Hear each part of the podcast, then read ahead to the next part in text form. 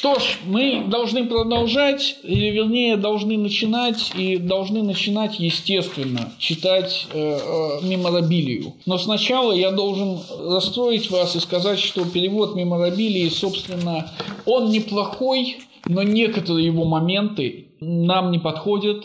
Именно поэтому в некоторых моментах я буду обязательно вас исправлять. Как бы именно за этим я взял с собой греческий текст – именно за этим я немножко научился читать по-гречески. Будет путаница в некоторых терминах. Отчасти ее создает наш переводчик и редактор, отчасти ее создает сам Ксенофонт. Я это поясню. Также я хотел бы обратить ваше внимание на вещи, которые меня убивают в этой книге, как и во всех советских переводах. Советский редактор – лучший редактор на свете, потому что он придумывает название глав. Если вы открывали книжку, вы видите, что каждая глава начинается с названия. Это потрясающе. Э, никогда такого не было и не могло быть у ксенофонта, понятное дело. Поэтому никогда не верьте названиям глав. То же самое вы, когда открываете классическое лосевское издание Платона, там вдруг появляются такие плашки да. посередине. Да, вот никаких плашек нет, ничего нет, да? То есть это все придумки, и мы с вами должны сквозь эти придумки смотреть. Для тех из вас, кто испытывает особую амбициозность, э, вдруг, если, я бы хотел задать задачу построить план Ксенофонта, план меморабилии, по определенным причинам, чтобы понять в час план вообще открывает очень многое в любом источнике. И попробовать составить план и посмотреть, насколько этот план хорош, это отличная идея, чем бы вы ни занимались, но для ксенофонта это особенно интересно. Потому что мы очень быстро увидим, что ксенофонт никогда не будет говорить нам о подлинном учении Сократа. И мы должны будем понять, где приближается, где отдаляется Сократ от подлинного учения. А, дальше. А, вы видите, что труд Ксенофонта разделен на книги, и каждая книга разделена на главы. Разделение на главы, естественно, это разделение э, первого издателя или там второго издателя, то есть это не ксенофонтовское деление. Поэтому вы не должны верить тем делениям, которые были придуманы позднейшими редакторами, а посмотреть, как бы эти деления были на самом деле, если бы, например, вы решили делить. Потому что понятно, что деление исходит из того, что темы меняются. Заканчивается одна тема, начинается вторая. Но если вы почитаете редакторские названия, некоторые названия глав звучат так. О понятиях справедливости, благочестия и некоторых других. То есть справедливость, благочестие, а потом еще какой-то кусочек. И наш редактор такой, блин, и придумывает странное название. А оригинальный редактор не понимает, это отдельная глава, где новые темы, или это одна глава, где справедливость, благочестие и эти темы. И, наконец, деление на книги. Единственное деление, которое могло быть ксенофонтовским, это деление на книги. Но мы не знаем, было ли это деление. И если вы составите план, план вам немножко намекнет, что, скорее всего, деление на книги также является неправильным или неверным. Опять же, почему более древний редактор решил, что э, такое деление на книги должно быть? И наоборот, если это деление было, то тогда нужно будет понять, почему Ксенофонт вот так разделил свой план, особенно если э, как бы логически и по идее не должен был. Хорошо, я прошу вас начинать, Никита Андреевич, не просто с первой, а с названия – Воспоминания о Сократе. Воспоминания о Сократе. Нам дальше двигаться не надо. Я уже говорил вам, что название, название работ Ксенофонта обманчиво. И что с названиями есть э, серьезные проблемы. И, э, собственно, с названием «Воспоминания о Сократе» есть гигантские проблемы. Потому что никаких воспоминаний о Сократе нет. Эта книга называется «Апомнемономета» – «Воспоминания». Так получилось, что все воспоминания Ксенофонта – это воспоминания о Сократе, но книжка не называется «Воспоминания о Сократе». Более того, вы должны вспомнить Анабасис. Анабасис – это тоже воспоминания. Но Ксенофонт утверждает, что Ксенофонт их не, его не написал. Да, если вы откроете Геленику, в Геленике будет написано, что Анабасис написан каким-то там э, торговцем из э, Фракии или что-то такое. То есть Анабасис изначально анонимный, или Ксенофонт хочет, чтобы он был анонимный, хочет, чтобы он выглядел анонимным. И в этом смысле единственное его воспоминание – это не то, как он с Киром ходил куда-то там, и Кир умер, и он возвращался обратно. Единственное его воспоминание – это воспоминание о Сократе. Естественно, воспоминания о Сократе или меморабилия, мы используем латинский термин, потому что так проще, а, он устоявшийся, меморабилия имеет в виду не только Сократ, не только а, воспоминания. В меморабилию попадает и экономика, и пир, и э, апология, потому что все это о Сократе, все это некие воспоминания о Сократе. Естественно, слово, от которого воспоминания были образованы, само слово в тексте возникает лишь раз. Причем это говорю вам не я, это говорит умный мужчина один. В 1.2.31 дериватив от э, этого слова э, возникает, когда Ксенофонт описывает, что Критий думал о Сократе после того, как Сократ обидел Крития. И в этом смысле глагол «апомнемонео» означает не воспоминания, глагол «апомнемонео» означает затаить злобу или, э, как это, припомнить. В смысле, я тебе еще припомню. То есть, изначальное значение этого глагола это не так, как мы сейчас понимаем воспоминания, в смысле красивые там э, фотоальбомы, как вы там в листочках осенних купаетесь. Нет. Эти воспоминания – это ресентиментные воспоминания, воспоминания злобы. По крайней мере, Ксенофонт сам решает нам на это намекнуть используя э, глагол апомнимонео, ну, дериватив от глагола апомнимонео лишь раз, когда говорит о критии, и там это явно злобное воспоминание. Это воспоминание, даже если это отрицательные воспоминания, подразумевается, что Ксенофонт называет свою книгу «Воспоминания», ручается за то, что все истории, которые он в ней пересказывает, были.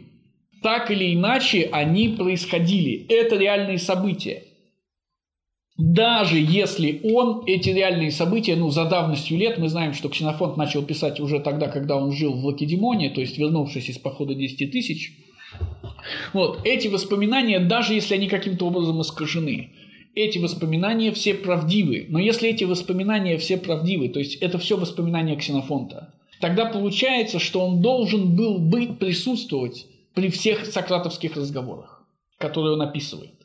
Но когда мы начинаем читать некоторые главы, мы видим фразу «я лично присутствовал при его таких-то словах» или при его такой-то беседе, или «я слышал однажды такой его разговор». Но некоторые главы не начинаются так. За аутентичность каких-то глав Ксенофонт ручается «я слышал однажды». За аутентичность других не ручается, при том, что все это все еще его воспоминания. Даже еще до того, как мы столкнемся с э, первой главой, где будет сказано «Я слышал однажды такой его разговор», есть другое произведение Ксенофонта, которое начинается с фразы «Я слышал однажды такой его разговор». Что это за произведение? Ну, я, конечно, спрашиваю первокурсников. Экономика, естественно. Экономика начинается с фразы «Я слышал однажды такой его разговор». То есть экономика – это воспоминание, за которое Ксенофонт ручается по умолчанию – но вот беда, когда мы доходим до середины экономики, вернее до, до третьей или четвертой главы, когда Сократ начинает говорить о персидском царе, вдруг Сократ говорит, Кир был великим царем. Если бы он только не умер, это был бы величайший царь на свете. И мы понимаем, что речь идет о Кире младшем, а не о Кире старшем. В чем проблема? Не знал, Сократ не мог знать. Нет, Сократ мог знать. Поход 10 тысяч – это поход Кира-младшего, в котором он умирает. Отправляет Ксенофонта в этот поход Сократ. Ксенофонт не мог знать. Потому что Ксенофонт до, во, время поход, во время смерти Кира Ксенофонт уже был в походе 10 тысяч, а после похода он никогда не вернулся в Афины. Иными словами, если Ксенофонт обозначает нам исторический период, когда происходит этот разговор. Словами Сократа о том, что Кир-младший уже умер, и это был бы великий царь. Это значит, что Ксенофонт никогда не мог присутствовать при этом разговоре. А это, в свою очередь, значит, что фраза «я однажды слышал такую его речь» – это фраза, имеющая противоположное значение своему первоначальному. Ксенофонт тогда не ручается за содержание беседы, когда говорит «я слышал однажды». Самые сомнительные беседы Сократа Ксенофонт легитимирует своим штампом, я слышал однажды, автоматически показывая нам, что это самые ненадежные беседы Сократа. Таким образом, все главы делятся на те, которые Ксенофонт слышал и не слышал. И те, которые он слышал, это самые сомнительные, а те, которые он не слышал, это самые надежные. Но это очевидно и очень просто. Дело в том, что те, которые самые надежные, ксенофонт не должен подкреплять. Нет смысла ставить упорку там, где дом стоит ровно, но есть смысл ставить упорку там, где дом уже покосился. То есть есть смысл для ксенофонта говорить, я ручаюсь, что все так и было, там, где были самые большие проблемы. И не говорить, я ручаюсь, что все так и было, там, где никаких проблем нет. Таким образом, мы понимаем, что есть деление, самое простое, я слышал и не слышал. И это самое простое деление нам показывает, с помощью этого простого деления нам ксенофонт показывает, на что мы должны обращать особое внимание, а на что мы должны просто обращать внимание. Часто удивлялся я, какими, какими это доводами лица? Речами. А, речами возбудивший судебный процесс против Сократа, убедили афинян, что он заслужил смертного приговора от сограждан. Ксенофонт начинает меморабилию так же, как он начинает лакедемонскую политию. Он начинает с единственного возможной, с, единств... как это правильно, с единственного возможного обозначения того, что первое слово в этой книге «я». У нас это часто удивлялся «я», а у него это просто глагол, который э, стоит в первом лице. Вот, подразумевая, что речь идет только о нем, Лакедемонская полития также начинается. Помните, часто размышлял я, как получилось так, что Спарта, будучи самым малонаселенным государством, является самым могущественным. И снова, это я. Имеется в виду, что, видимо, никто не сомневался. Ни у кого таких проблем, как у Ксенофонта, нет. Почему ни у каких проблем э, нет, в отличие от Ксенофонта? Потому что Ксенофонт не присутствовал на суде. Платон присутствовал на суде. Ксенофонта не было на суде. А в обвинительном акте против него было сказано приблизительно так. Да, обращайте внимание, внимание, это еще одна проблема нашего переводчика. Я пытаюсь вспомнить, да, э, в самом конце жизни, то я, когда э, был суд, только когда уже была казнь... Э, а Платона уже не было суде. Платона вот, э, там где-то не было. Не-не-не, сейчас, спасибо. Его не было на казни, он не смог прийти, потому что он дико рыдал. Но он был на суде, Сократ в апологии прямо перечисляет, говорит, вот Платон стоит, он готов за меня уплатить дань и перечисляет Платона еще 9 имен. А, значит, фраза приблизительно сказано было приблизительно так. Иногда наш переводчик дает ее, иногда нет. Но вы э, в идеале должны, конечно, знать, когда ксенофонт ее употребляет, когда нет. В том смысле, что ксенофонт не журналист. Это не э, записи, это не прямая трансляция. Он не, не э, претендует на то, что он пересказывает Сократа действительно, как оно было. Он пересказывает примерно. Угу. Приблизительно так. Сократ виновен в том, что не признает богов, признаваемых государством, а вводит другие новые божества. Виновен также в том, что возвращает молодежь. Если вы попробуете э, открыть апологию Платона, вы увидите там большую проблему, которая выглядит следующим образом. Там нет речей обвинителей. Она начинается после обвинительных речей. Обвинители там ничего не говорят. Единственный, кто цитирует обвинение, это Сократ, но когда Сократ цитирует обвинение, он цитирует его не так, как его цитирует Ксенофонт. Э, Сократ у Платона говорит, что Сократ обвиняется в том, что развращает молодежь, не чтит богов города, но вводит другие новые. Ксенофонт говорит, что Сократ не признает богов, признаваемых государством, вводит другие новые и развращает молодежь. Угу. Что касается первого пункта обвинения, будто он не признает богов, признаваемых государством. Смотрите, будь, будьте внимательны. Когда э, Ксенофон дает нам обвинение, он как минимум предоставляет обвинительные слова. И предоставляя обвинительные слова, то есть первый пункт обвинения со вторым меняем местами, он задает себе тему. Две темы будут э, преследовать э, нас в первой книге, и на самом деле в первой главе второй книги. Благочестие Сократа и его воздержанность. Это не умеренность, не софросюная, это именно воздержанность. Собственно, доказывать два пункт, два, а, ложность двух пунктов обвинений Ксенофон будет, доказывая сначала благочестие, именно в таком порядке, а потом воздержанность. Как воздержанность доказывает неразвращение молодежи, это другой вопрос, но мы увидим это потом. Какое доказательство этого они привели? Жертвы он приносил часто как дома, так и на общих государственных алтарях. Это все видели. Мы сразу замечаем интересные вещи. Когда Ксенофонт говорит «это все видели», предполагается, что Сократ был максимально публичен с одной стороны, а с другой стороны никто не может быть полностью публичным. Есть там то благочестие, которое видят все, и есть то благочестие, которое видят не все или могут видеть не все. Был ли э, Сократ благочестив, когда его видели не все? Гаданиям прибегал, это тоже ни для кого не было тайной. По всему городу ходили слухи о рассказах Сократа, что божественный голос дает ему указания. Ну, естественно, демон, да? Мы, мы знаем демона Сократа. Это-то, мне кажется, и послужило главным основанием для обвинения его в том, что он вводит новые божества. Обвинение заключается в том, что он не признает богов города и вводит новые божества. Ксенофонт говорит, Сократ признает богов города, потому что он приносит жертвы и занимается гаданиями. Ну, э, не занимается, а использует гадания. Но он также слышит демона Сократа. А демоне Сократа, и э, заметьте, Ксенофонт говорит, что это главная причина э, обвинения, но не в атеизме. Это главная причина обвинения в создании новых богов. Мы должны отвлечься на минутку и вспомнить Аристофана. Как называются новые боги, которые вводит Сократ в облаках? Первокурсники. Конечно. В чем главное свойство облаков? Не.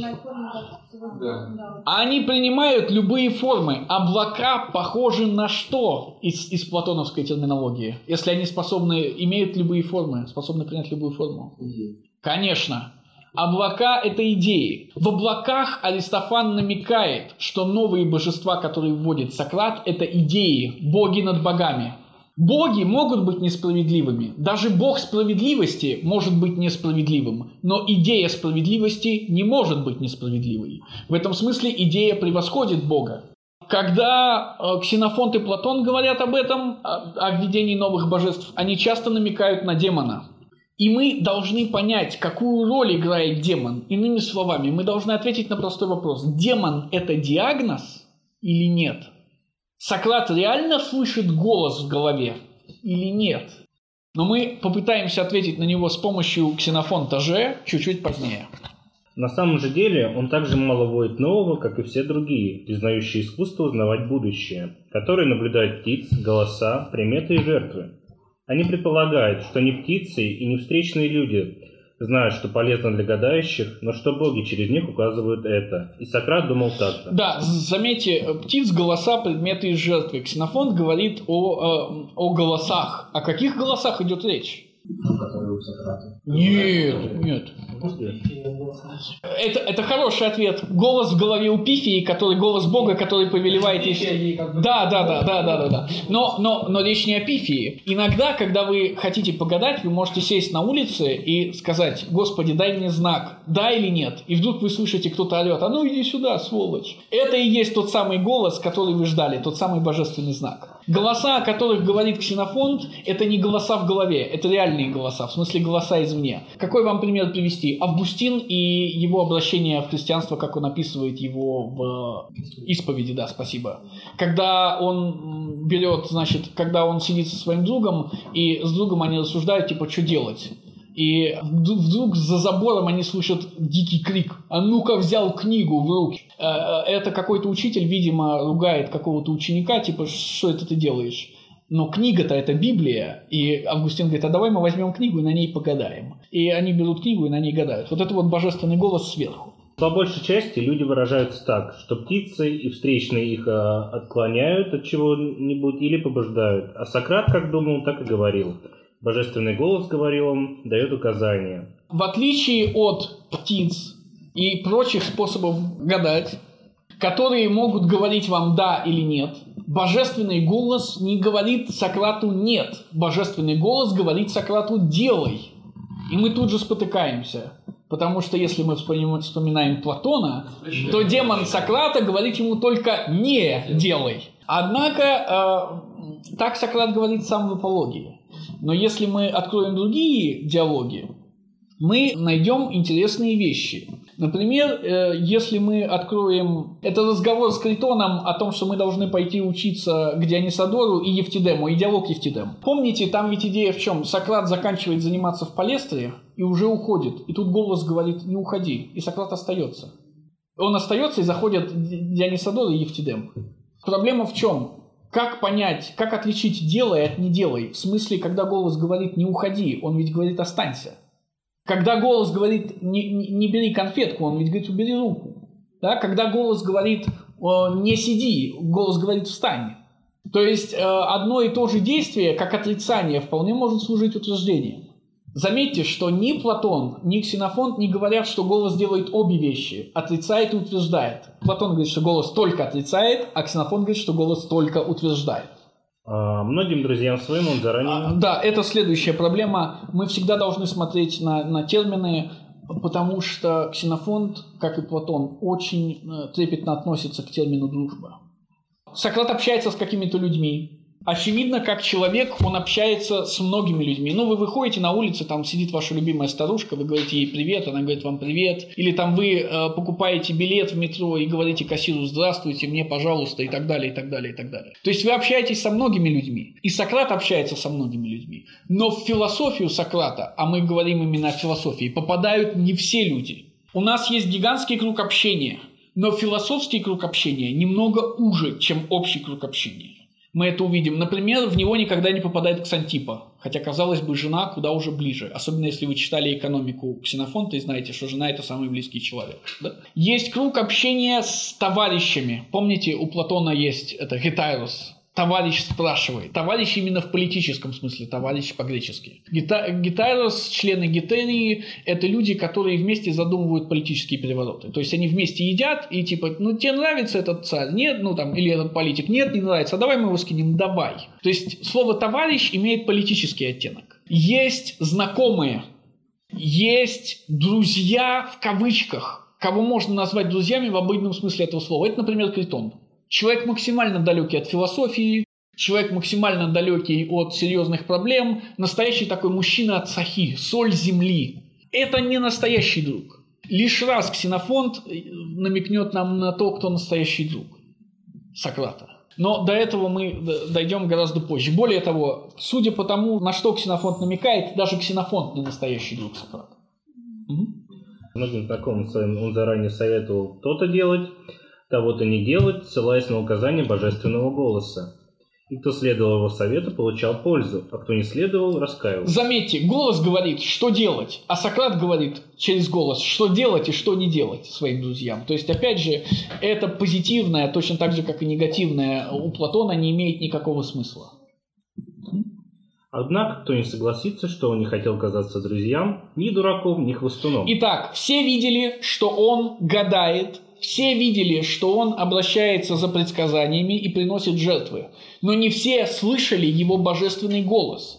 Его божественный голос или проявление божественного голоса слышали только товарищи, ну, слышали только знакомые. И в этом смысле те, кто не знал, в чем заключается божественный голос, но слышали, что Сократ пользуется божественным голосом, вполне могли поверить, что он вводит новые божества. Да.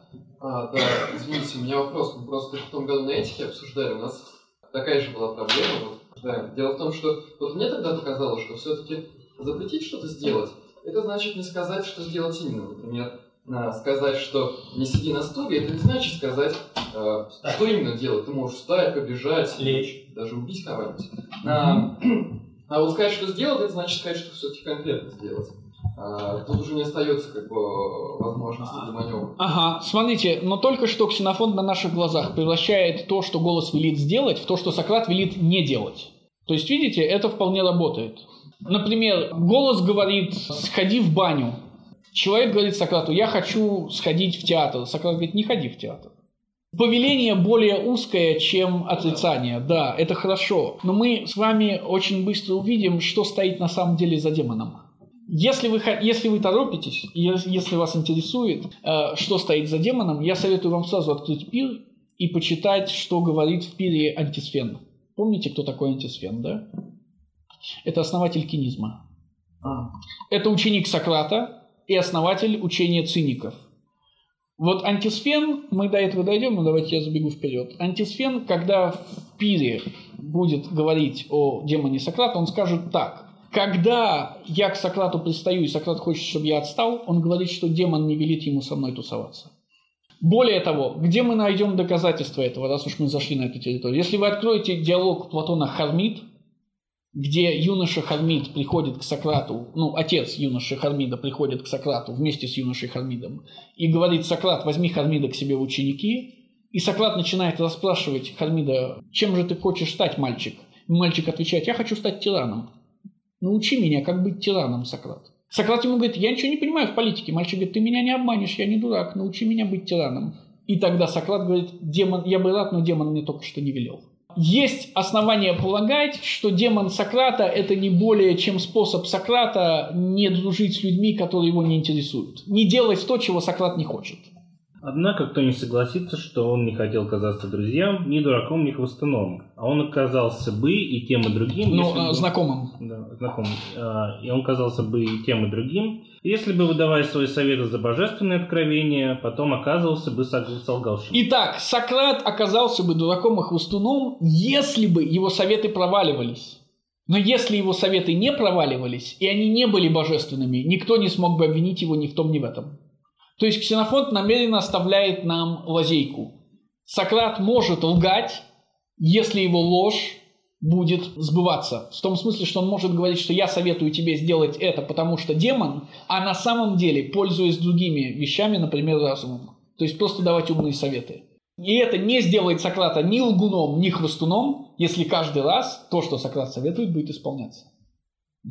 Отсюда видно, что он не стал бы предсказывать, если бы не был уверен в истине своих слов. И снова, ни слова про то, что отсюда следует, что он не стал бы предсказывать, если бы не был уверен, что это говорит Бог.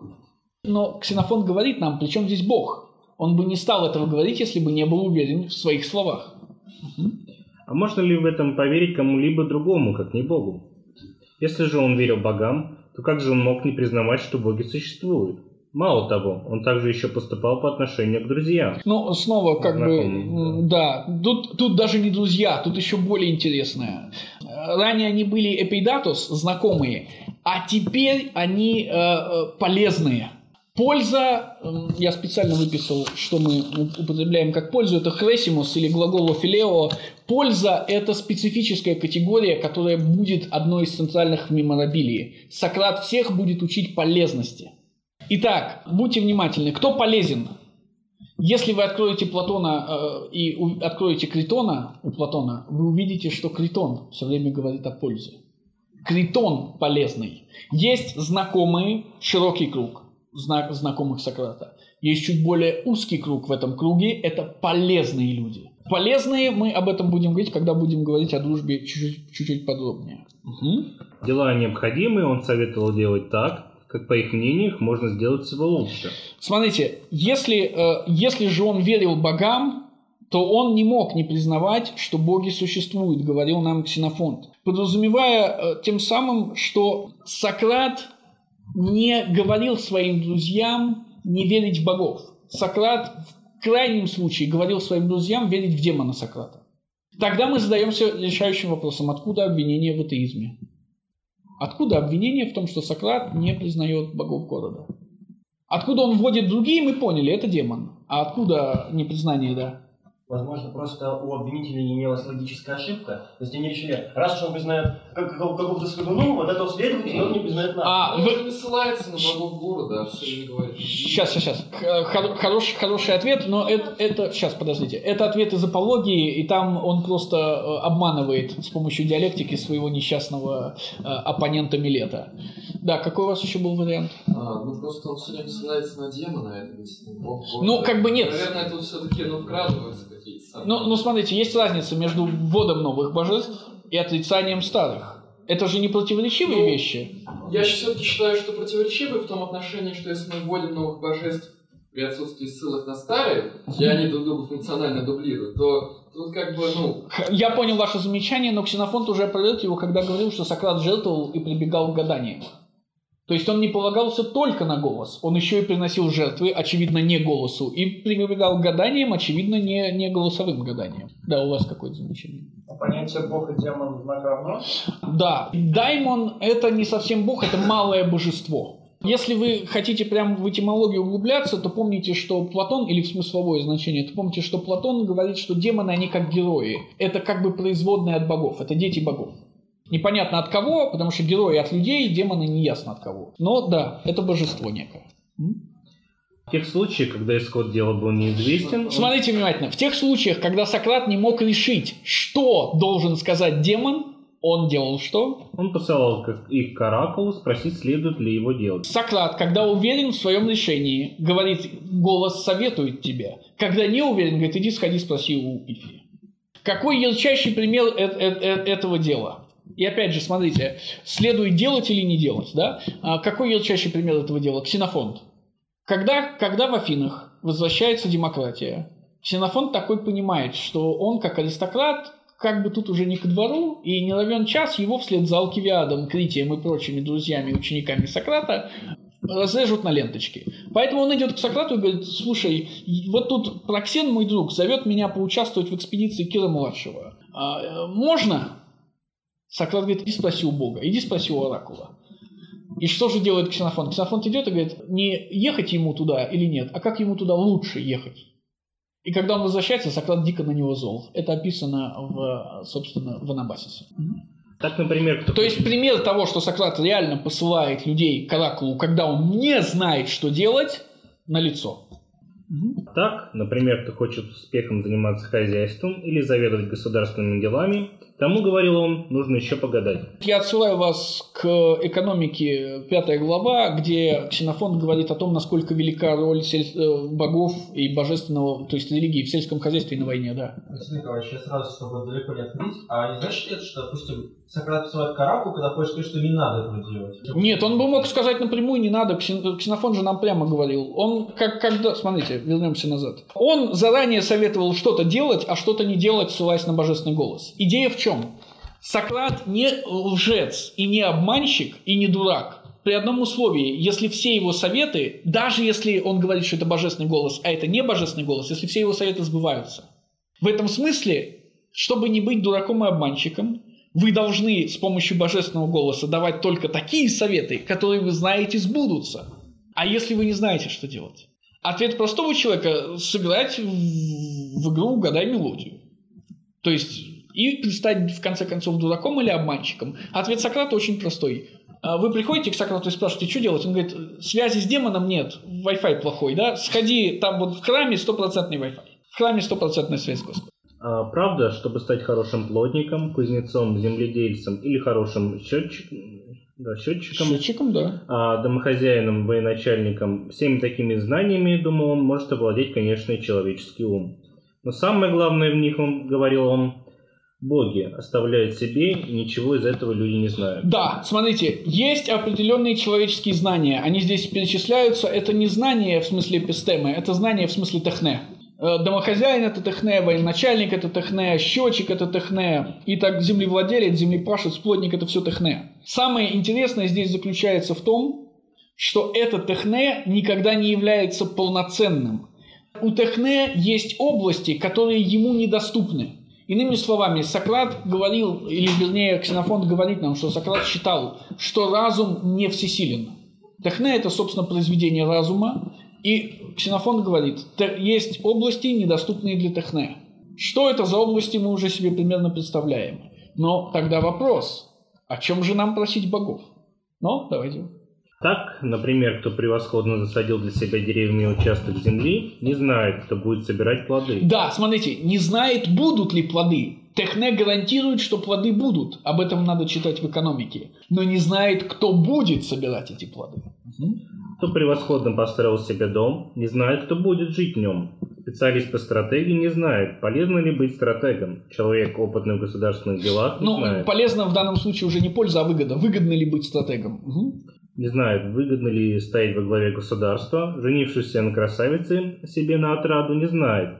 Не будет ли через э, нее терпеть горе. Проднившийся через брак с влиятельными лицами в городе не знает, не лишится ли он из-за них отечества. Техне гарантирует результат техне, но не гарантирует результат, целью которого мы используем техне.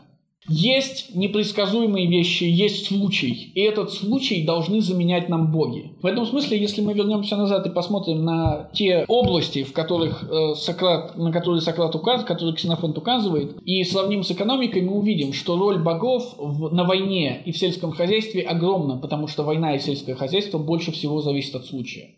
Чем больше роль случая в нашей жизни, тем больше мы должны обращаться к богам. Однако Сократ уверен, что роль случая в нашей жизни в решающем моменте не в моменте получения результата, а в моменте уже после получения результата, является главной.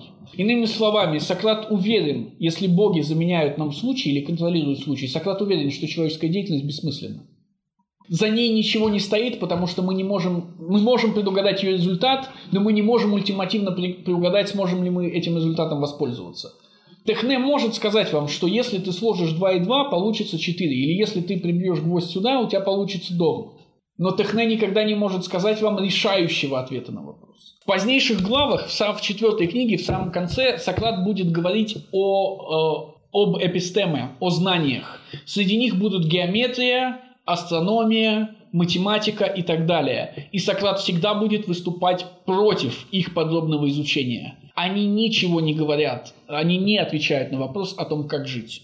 Они отвечают на вопрос, как достичь определенной цели, но проблема заключается как раз в том, что эпистема не может а, ответить нам на вопрос, как с этой целью быть, когда она достигнута. Что с этой целью будет, когда она будет достигнута. То есть боги должны гарантировать что наши планы будут исполнены. Боги должны гарантировать, что жизнь не бессмысленна. В противном случае жизнь, если богов нет, жизнь является результатом случайности в самых лучших, в самых пиковых своих моментах. Не в повседневности, где мы, значит, варим суп, зная, что надо подождать, пока варим пельмени, зная, что надо подождать, пока вскипит вода, потом купить пачку пельменей, вскрыть пачку пельменей, бросить пельмени, подождать 15 минут. Нет. Здесь как раз никаких богов нет. Здесь никакого шанса случая нет. Случай наступает тогда, когда наступают самые серьезные моменты нашей жизни. Но это значит, что в самые серьезные моменты нашей жизни наша жизнь бессмысленна. Как победить эту бессмыслицу? Это тяжелейший вопрос для классической политической философии, и это аспект вопроса, как жить. И а. можно ли ее вообще победить? Кто воображает, будто в подобных случаях нет ничего зависящего от Бога, а все будто бы зависит от человеческого рассудка, тот безумец.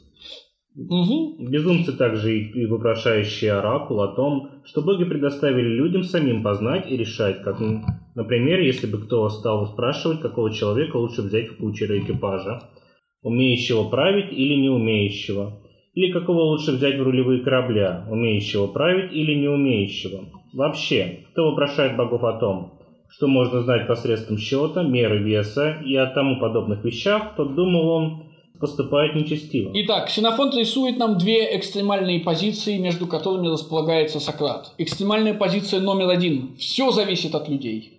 Экстремальная позиция номер два – ничего не зависит от людей. То есть боги управляют всем, и чтобы сделать что-то, нужно обратиться в первую очередь к богам. Таких Сократ называет сумасшедшими. В оригинале это слово дериватив от демона от того же слова, которым мы, Ксенофонт пользуется для обозначения демона, даймонион. Второй вариант людей – это эм, те, э, которые абсолютно отказываются э, признавать роль богов, и которые, наоборот, которые во всем уверены. То есть первые – это те, которые отказываются признавать роль богов, вторые – это те, которые во всем считают, что боги управляют всем. Сократ отказывает и им, потому что они отказываются, в свою очередь, пользоваться разумом для решения простых дел. Сократ, соответственно, находится где-то посередине между теми, кто отрицает роль богов вообще, и теми, кто, наоборот, считает, что боги управляют абсолютно всем. То есть Сократ находится между теми, кто считает, что жизнь абсолютно бессмысленна и совершенно осмысленна. Повторяю, наше предположение – жизнь бессмысленна в своих пиках. В повседневности жизнь вполне может быть осмысленной. Что боги предоставили людям познать и делать, тому, говорил он, должно учиться. А что людям неизвестно, о том стараться узнать волю богов посредством гаданий. Кому боги милостивы, тому они дают указания.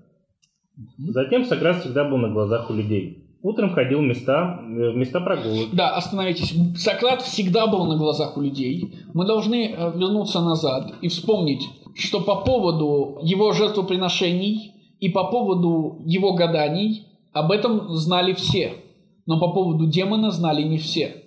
Сократ, очевидно, не всегда был на глазах у всех людей. И в этом смысле Сократ э, имеет приватность. С одной стороны, Ксенофонт говорит нам, философия не может быть приватной. Она никогда не была приватной. В смысле, она всегда была публичной. С другой стороны, это утрирование, она всегда публична, заставляет задуматься нас задуматься. Не был ли Сократ э, неблагочестив, когда он был один? В смысле, позднее мы увидим, что деятельность Сократа заключается в э, действиях, беседах и размышлениях. По поводу действий и бесед мы можем что-то сказать, но мы ничего не можем сказать по поводу размышлений. Не являлись ли размышления Сократа неблагочестивыми? Не был ли он атеистом в смысле не осужденным атеистом, а в смысле подлинным атеистом, внутри себя атеистом? Но ответ на этот вопрос мы дать не можем, потому что никто не может заглянуть в голову Сократа. Это очевидно. Угу. А утром ходил в места прогулок и в гимнасии. И в ту пору, когда площадь бывает полна народа, его можно было тут увидеть. Да и остальную часть дня он всегда проводил там, где предполагал встретить побольше людей. По большей части он говорил так, что всякий мог его слышать. Но опять же, видите, по большей части он говорил так, чтобы всякий мог его слышать. Здесь мы снова вспоминаем Платона и думаем про себя. Существует как минимум два учения Сократа. Платон это показывает очень просто. Когда начинается апология, Сократ говорит, вы все меня слышали в палестре у минальных лавок и еще в каких-то других местах. Вот эти какие-то другие места непонятные, это там, где его слышали не все. А в палестре у минальных лавок, ну, площадь это и есть у минальных лавок, его слышали все. Таким образом, есть некое публичное учение, где Сократ реально старается, чтобы его слышало большинство. А есть некое непубличное учение. Если мы обернемся к Платону, то там все просто. Публичное учение Сократ выражает в апологии сам, когда говорит, я вас всех убеждал всегда в трех вещах что существует знание, что существует душа и что существует разум, которым мы можем достичь это самое знание. То есть помните триаду. Знание – это добродетель, то есть знание делает душу человека хорошей, знание существует, мы добиваемся знания с помощью разума. Вот эти три установки являются сугубо публичным учением Сократа, то есть не настоящим учением. Тем не менее, никто никогда не видал и не слыхал от него ни одного нечестивого, противорелигиозного слова или поступка. Видите, слово или поступка про мысль Ксенофонт не говорит, потому что ничего не может сказать. Да он и не рассуждал на темы о природе всего, как рассуждают по большей части другие. Не касался вопроса о том, как устроен так называемыми философами космос, и по каким непреложным законам происходит каждое небесное явление. Напротив, он даже указывал на глупость тех, кто занимается подобными проблемами. Но это, собственно, софисты физики. Они нечестиво рассуждают о природе. Ксенофонт не говорит, э, что Сократ нечестиво рассуждает о природе. Напротив, он говорит, что Сократ благочестиво рассуждает о природе. Рассуждает ли Сократ о физике? Является ли Сократ физиком? Спрашиваем мы себя. А если мы открываем Федона, мы видим, как Сократ рассказывает нам о молодом себе, как он читает Анаксагора и рассуждает о мировом вихре. А если открываем облака, мы видим, как Сократ занимается физикой и рассуждает о мировом вихре, и, я цитирую облака, измеряет воздух. Ксенофон сделает несколько аллюзий к измерению воздуха здесь и сейчас. Когда-то Сократ занимался физикой. Это он говорит сам в Федоне, это говорят облака, на это намекает Ксенофонт. Но теперь он не занимается физикой и противостоит тем, кто физикой занимается. Почему? Задаемся мы вопросом. И самый простой ответ, который, мы, который нам приходит в голову, звучит следующим образом. Потому что физи- физикой занимаются те, кто в конце концов начинает утверждать, что есть только случай и нет никаких богов. Иными словами, что все бессмысленно. К чему приходят физики ко временам Сократа? К атомизму. Мир создан случайно из столкновений случайных атомов и он случайно в любой момент может рассыпаться. Все создано случайно, атомы слепы, боги тоже состоят из атомов. Если вы хотите обратиться к этому типу атеизма, вы можете прочесть Лукреция, Эпикуризм – это пик атомизма и лучшее его проявление, античного атомизма. И, собственно, единственное, что нам досталось от Эпикура, это поэма Лукреция о природе вещей, где этот атомизм доведен до предела. Эпикуризм, в конце концов, оборачивается гедонизмом. Если все бессмысленно, а все бессмысленно, если нет богов и все состоит из атомов, и, то есть создано по случайности, единственный осмысленное, единственное осмысленное действие, которое нам остается, это получать удовольствие. Как смотрит верующий на происходящие с ним проблемы? Это наказание за что-то. Вы заболели – это наказание. Или, или испытание, тоже вариант. Но неверующий не может смотреть на это э, таким образом. Он может видеть в этом только бессмысленность, только случайность. И в этой случайности единственное, что он может, его сама его жизнь является случайностью. И в этой случайности единственное, что он может, это как бы подыграть ей. просто катиться по, по, по, плыть по течению и получать удовольствие. Классическая политическая философия, в отличие от эпикуризма, эпикуризм, естественно, это очень утонченная форма гедонизма. Это не гедонизм Аристипа, да? не, не гедонизм ученика Сократа. Эта форма гедонизма, конечно, прекрасная, но классическая политическая философия ей противостоит.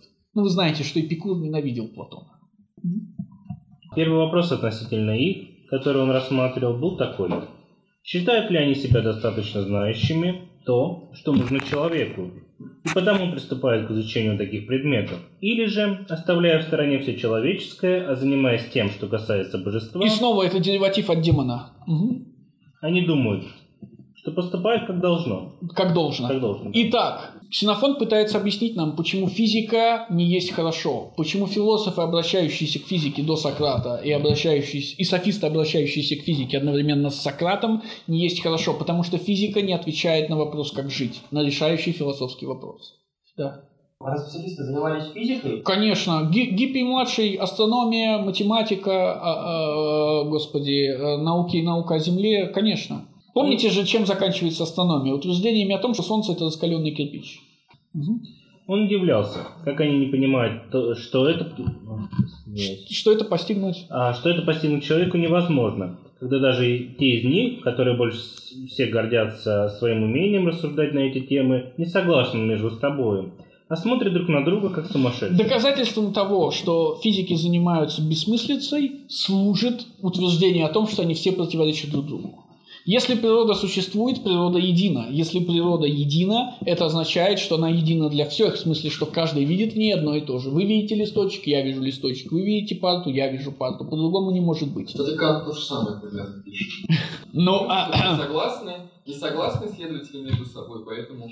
ну. Да, да, да, да, да. Это классический софистический прием доказать, что ваши противники, особенно против философов, он хорошо работает. Философы никогда друг с другом ни в чем не согласны. Значит, все они сумасшедшие. Мы возвращаемся назад и понимаем, что это за первый тип людей, о которых говорил Ксенофонт ранее. Все те, кто полагают, что смысл человеческой жизни может быть достигнут с помощью разума, такие же сумасшедшие, как и все те, кто считают, что э, мир существует только из атомов, что в нем нет богов. Мгм.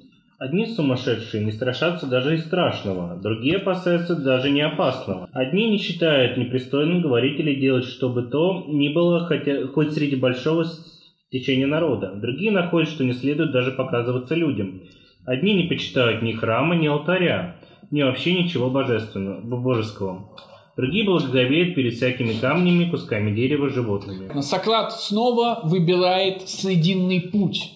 Он стоит между одними и другими. Теми, которые поклоняются каждому куску дерева, и теми, которые отрицают божественность вообще чего бы то ни было. Теми, которые боятся всего подряд, и теми, которые ничего не боятся. Сократ чего-то боится, Сократ чего-то пугается. Мгм.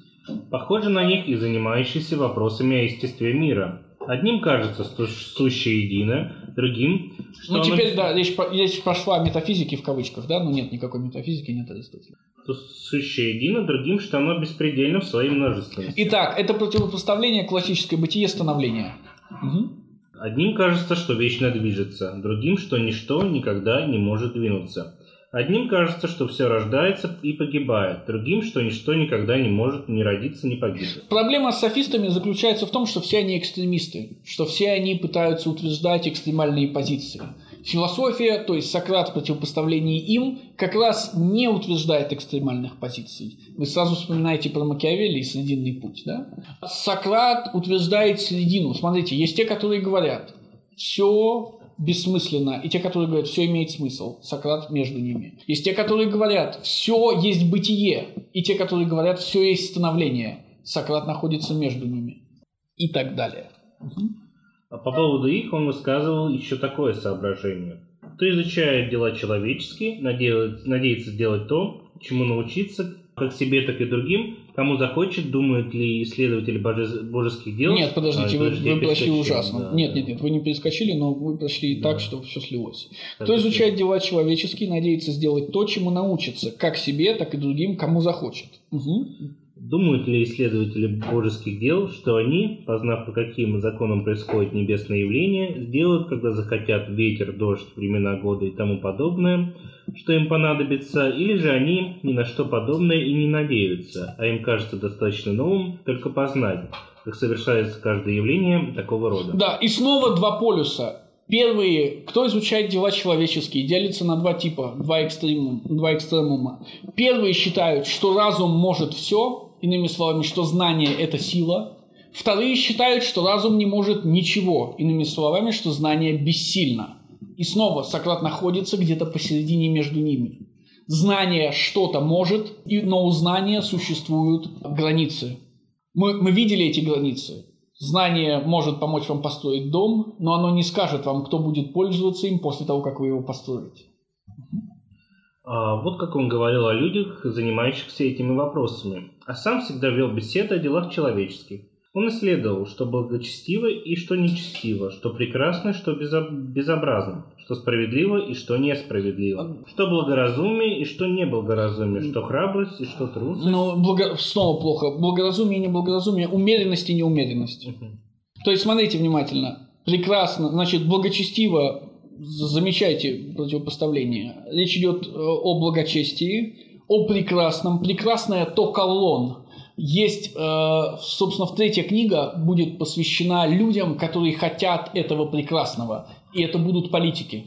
Все политики хотят заниматься то колонн, э, потому что колонн – это одновременно и прекрасное, и благородное. Прекрасное и безобразное, справедливость и умеренность, мужество и дальше что у нас? Что власть над людьми? Нет, что государство. А, что государство и что государственный муж. Да, что такое государство и что такое политика. Угу. Что власть над людьми, что человек способный властвовать над людьми и так далее. Угу. Кто знает это, тот думал он человек благородный. Остановитесь. И снова, это то колонн, человек благородный. Угу. А кто не знает, по справедливости заслуживает познания хама. Название. А, название. Название хама. Ну, тут, наверное, не хам, тут что-нибудь с Гюбрисом надо посмотреть. В общем, это все для нас не очень интересно. Что для нас интересно? Первое. Заметьте, с чего он, Ксенофонт начинает. А сам он всегда вел беседы о делах человеческих. И Ксенофонт поясняет, сам он всегда задавался классическим философским вопросом. Тиести. Что такое благочестие? Что такое справедливость? Что такое мужество? Классический философский вопрос. Сто процентов. Если вы читали меморабилию, вы знаете, что в меморабилии ни разу этот вопрос не поднимается. Три, лишь, лишь три главы или три отрывка примерно подходят к тому, чтобы задать этот вопрос. Вернее сказать, один из них даже задает его, но это делает не Сократ. Единственный философский вопрос напрямую, политфилософский вопрос напрямую, а, во второй главе задает Алкивиад. Алкивиад спрашивает, что такое закон. Но Алкивиад это не Сократ. И уж тем более Алкивиад не философ.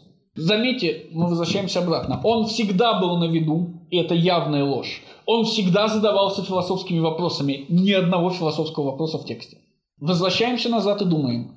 Понятно, что меморабилия должна описать нам философию Сократа или философию Ксенофонта в, в изложении Сократа. Что это за философия, если Сократ в ней ни разу не задается, практически ни разу не задается, классическим философским вопросом «что есть?». Очевидно, можем мы сказать себе, что философия не состоит в задавании философского вопроса «что есть?». А она заключается в чем-то другом. И мы удивляемся и задаемся себе, задаемся вопросом, в чем же заключается философия, если она не заключается в исследовании, которое отвечает на вопрос «ти-есть». В тех случаях, когда убеждения его не были известны, ничего удивительного нет, то судьи пришли к ошибочному заключению о нем. Заметьте, ранее было сказано, что знание о Сократе было доступно всем, и все его знали. Теперь говорится, что есть такие его убеждения, которые неизвестны всем. Да, какой у вас вопрос? Александр Николаевич, а почему у нас здесь пропадает разум вообще? Ну, мудрость, как добродетель пропадает. Но появляется благочестие, прекрасно, там, политика. О, я, я, я, я рад, что вы... Э, значит, смотрите внимательно. Вы можете сказать, что это четыре классических добродетели. Да, вы знаете их, и для, для тех, кто не знает, я могу пояснить. Собственно, их четыре, э, Сверху вниз давайте разум. Ну или мудрость. Давайте я напишу мудрость, чтобы вообще было хорошо. Мудрость. Мужество. Справедливость. И умеренность. Три из них там перечислены, правильно? Этой нет. Но какая вместо нее есть? Какая? Политика есть. А? Политика. Нет, политика это не добродетель. Какая первая? А, благочестие. Конечно, мудрость заменяется благочестием. Связаны ли мудрость и благочестие? Если Сократ не был А благочестив. воздержанность это умеренность? Конечно, ну, плохой перевод, Сафросюна, конечно же. Смотрите, если Сократ не был благочестив, по-настоящему не был благочестив, откуда возникает нечестие? Что, что представляет из себя нечестие? Что представляет из себя нечестие? Чтобы сыграть в эту игру, и это ксенофонтовая игра. Хотя здесь не говорится об этом, я рад, что вы вышли на тему. Здесь говорится, он исследовал вопросы. Он не задавался вопросом, что такое мудрость. Это странно. Но другое дело. Вы должны посмотреть по тексту, когда Ксенофонт перечисляет добродетели Сократа, и посмотреть, каких добродетелей не хватает. Например, когда он будет перечислять добродетели Сократа в самой последней главе самой последней книги, из них выпадет мужество, но будет благочестие. Там будет мудрость, благочестие, справедливость и А будет. Вместо мужества будет благочестие. Но не в том смысле, что мужество и благочестие связаны, а в том смысле, что Сократ не может быть мужественным. Мужество выпадет и несколько раз по тексту. Но, видите, тут все-таки разная тематика. Это здесь мы должны будем думать о добродетелях Сократа, а там просто это примеры э, философских вопросов, потому что там помимо добродетелей там же появляется еще политика и политическая. Что такое государство и кто такой политик? Да, все понял. Вы сказали, что Сократ не может быть не может быть умным, Да, но он ведь участвовал в войнах, там да, даже сам совершал Хорошо. Значит, я говорю, что Сократ не может быть мужественен. Вот почему. Ксенофонт ни разу не указывает мужество добродетелью Сократа, хотя, в этом он, хотя с мужеством он знаком. Да? Это раз. А, Во-вторых, единственный, кто говорит о, о том, что Сократ был мужественен, в смысле воевал и вообще, это Платон. Но, Аристотель. но Аристотель не знает Сократа. Ну да. Поэтому он в лучшем случае повторяет Платона, в худшем выдумывает что-нибудь опять. Про Аристотеля не, не, не говорим. Значит, э, Платон. Если вы открываете... И я снова заб... Нет, я теперь помню. Если вы открываете Хармида Платона, это знаменитый разговор с Критием, который не называется Критий, да, при том, что диалог Критий не про Крития. Первое, что вы слышите, это вы слышите крик лучшего друга Сократа, самого ближайшего его товарища Хелифонта, «Так ты выжил, Сократ!» Хелифонт не уверен, что Сократ может выжить в битве, что такие, как Сократ, выживают в битвах. Если вы открываете экономику, Сократ спрашивает из Хамаха, настоящего мужчину, да, Каллас Кагатаса, а он задает ему вопрос, а как с войны вернуться с честью? Сократ уверен, с войны нельзя вернуться с честью. Более того, давайте, хорошо, давайте я отвечу на ваш вопрос, не отсылая к источникам, а попытаюсь сделать это с помощью простого примера. Вас, э, вы гражданин, а это значит, что вас забрили в армию, хотите вы того или нет. Тот факт, что вы пошли воевать, не означает, что вы не трус. Может? Да. может вернуться с вами честью можно лишь победить? А даже из Хамах, даже настоящий мужчина говорит, ну, вообще-то вернуться с честью нельзя, но можно просто не, не уронить достоинство окончательно, да? Для этого надо как... Нет, победить про это речь не идет. Они проиграли в войне. Пелопонесская война закончилась поражением Афин и как бы и гибелью строя. Да.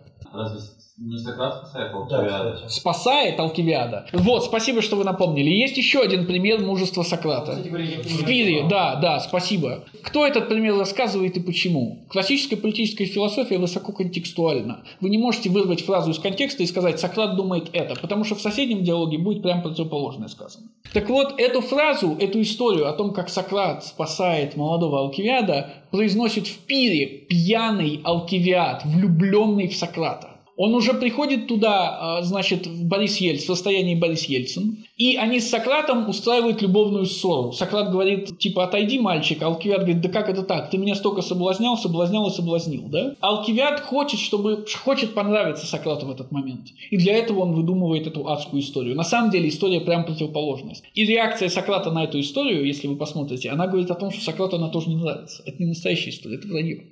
Ну или, по крайней мере, давайте по-другому. Пир – это отражение, отражение, отражение. То есть пир – это пересказ пересказа пересказа. В этом смысле никто не может помнить, что на самом деле там происходило, кроме самого Сократа, у которого э, тот, кто рассказывает диалог Пир, я не забыл уже, как его зовут, спрашивает, а правда такая история была? И Сократ говорит, правда, но ничего больше Сократ не говорит. То есть это очередной ход Платона, и вы не можете сказать, что на самом деле эту историю рассказал Алкивиад. Но даже если это сделал он, он был дико пьян, и он хотел подлизаться к Сократу в этот момент. Ничего удивительного нет, что судьи пришли к ошибочному заключению о нем. Но не удивительно ли, что они не приняли во внимание того, что все знали?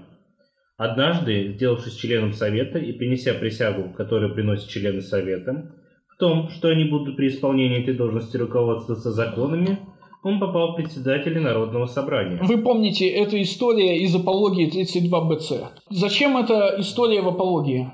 История о том, как Сократ, значит, воевал с Народным собранием по поводу... Кто знает эту историю? Давайте начнем с этого. Сократ что? А, Сократ и 11 стратегов, умирающие А. на суде. Я могу сказать. Ну, в общем, там история... Насколько долго надо? Хорошо, давайте я побыстрее. Давайте. Там один стратег не по своей ошибке выиграли битву, но не смогли спасти моряков. Народ- Нет, вы, вы уже уродуете все. Они выиграли битву, но не, но не смогли забрать тела Да. у мер- мертвецов. Это необходимо, это акт благочестия. Что мы и будем. Да, из-за шторма и бури. Они вернулись обратно, и народное собрание, мы сейчас не будем говорить о том, как демократия связана с религиозной истерией, но помните, что связано напрямую, да? Чем более демократическими становятся Афины, тем больше в них религиозной истерии. И Афинское народное собрание говорит, что вы не выполнили, вы хотя вы победили, вы не, выпали- не выполнили долго благочестия, это предательство, вы все должны быть казнены. И в этот момент Сократ восстает против них. Среди этих стратегов сын Перикла, Перикл младший. Диалог с Периклом младшим есть в э, меморабилии. В каком ключе рассказывает Сократ эту историю в апологии Платона? Он рассказывает эту историю в доказательство своего тезиса о том, что в политике приличные люди умирают. Но приличные люди там это не 11 стратегов, приличный человек там это Сократ. И он как бы не умер. Здесь Ксенофонт приводит нам эту историю, но не для того, чтобы доказать, что в политике приличные люди умирают, а для того, чтобы доказать, что Сократ был сторонником справедливости. Как связаны справедливость и благочестие? Сложный вопрос, но мы, кажется, можем ответить на него, особо не задумываясь. Как? У богов тоже есть законы. Боги являют себя людям через законы. Соответственно, благочестие в какой-то степени это справедливость, в смысле подчинения божественному закону. Даже когда вы проявляете, следуете ритуалу, вы подчиняетесь божественному ритуалу, в смысле правилам, которые изложил для вас Бог. Когда народу захотелось осудить на смертную казнь? Стратегов Просила и Иеросинида Заметьте, про Перикла ничего не говорится. а, с их коллегами, все, всех одним голосованием, вопреки закону, Сократ отказался поставить это предложение на голосование, несмотря на раздражение народа против него, несмотря на угрозы многих влиятельных лиц. Соблюдение присяги он поставил выше, чем угождение народу, вопреки справедливости и охрану себя от угроз. Да, его вера в промысел богов о людях была не такова, как вера простых людей, которые думают, что боги одно знают, другого не знают. Сократ был убежден, что боги все знают, как слова и дела, так и тайные помыслы, что они везде присутствуют и дают указания людям обо всех делах человеческих. Ксенофон говорит, вопреки справедливости. То есть, вопреки чему? Когда Сократ пытается... э, Что делает народ, когда он делает что-то вопреки справедливости в данный конкретный момент? Как поступает народ, когда хо- хочет казнить 11 стратегов без суда? Он поступает противозаконно.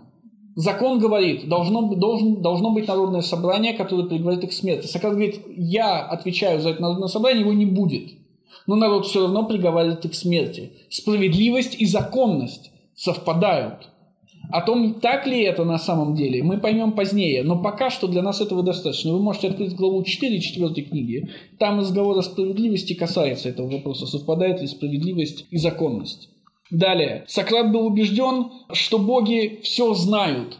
И здесь мы встречаемся впервые с экстремальной, с экстремистской позицией Сократа. До этого Сократ все время представал в середине. И мы предполагали, что и сейчас он должен будет предстать в середине. Боги что-то знают, чего-то не знают. Помните, да, эпикурейские боги ничего не знают, потому что им ничего не интересно, у них все и так хорошо. То есть Бог может быть всезнающим, может быть ничего не знающим. Разумный человек, естественно, предполагает, что боги знают, ну, например, как двигаться. Они же должны двигаться, это логично. Или как говорить, они же говорят в легендах, это логично. Значит, боги что-то знают, а чего-то не знают. Сократ предстает экстремистом. Боги знают все. Иными словами, боги знают что? Боги знают то, чего не знают другие люди. Их мысли. И мысли самого Сократа. Почему Сократ поступил так, как поступил? Ксенофонт приводит нам объяснение. Потому что боги все знают. Он не мог поступить иначе, потому что он мог обмануть других людей, но не мог обмануть богов. И в этом смысле Ксенофонт пытается доказать нам, что э, Сократ в богов верил. Но если мы обернемся к Платону назад, мы увидим, что он поступил так не потому, что верил в богов. И когда он обосновывает свое решение, он ничего не говорит даже о демоне, по крайней мере у Платона, а говорит совсем о других вещах. Хорошо, давайте мы остановимся на этом. Я могу вам, естественно, немножко указать, что... Нет, наверное, в следующий раз, когда мы будем суммировать то, что мы прошли сегодня.